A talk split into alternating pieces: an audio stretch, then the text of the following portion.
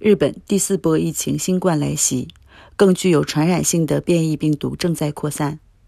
截止到二零二一年四月中旬，在日本被称为第四波的新冠疫情的感染人数和感染速度都是迄今为止增长最快的。在第四波疫情中，感染变异病毒的病例增多，特别是大阪府，新冠新增感染病例不断增多。四月中旬。连续数天超过千人，专家对连续三天的检查数据进行详细研究后发现，约有百分之八十感染了变异病毒。据医院传染科专家表明，相对于以往的新冠感染者，第四波的患者要延长住院三至四天。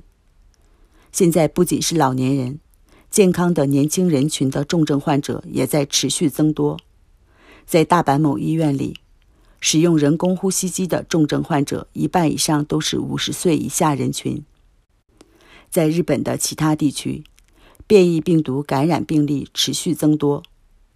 所有的病毒随着时间的流逝会发生变异，会出现不同类型的病毒。此信息出自一些欧洲国家和美国的研究结果。现在在日本和世界各地扩散的变异病毒中。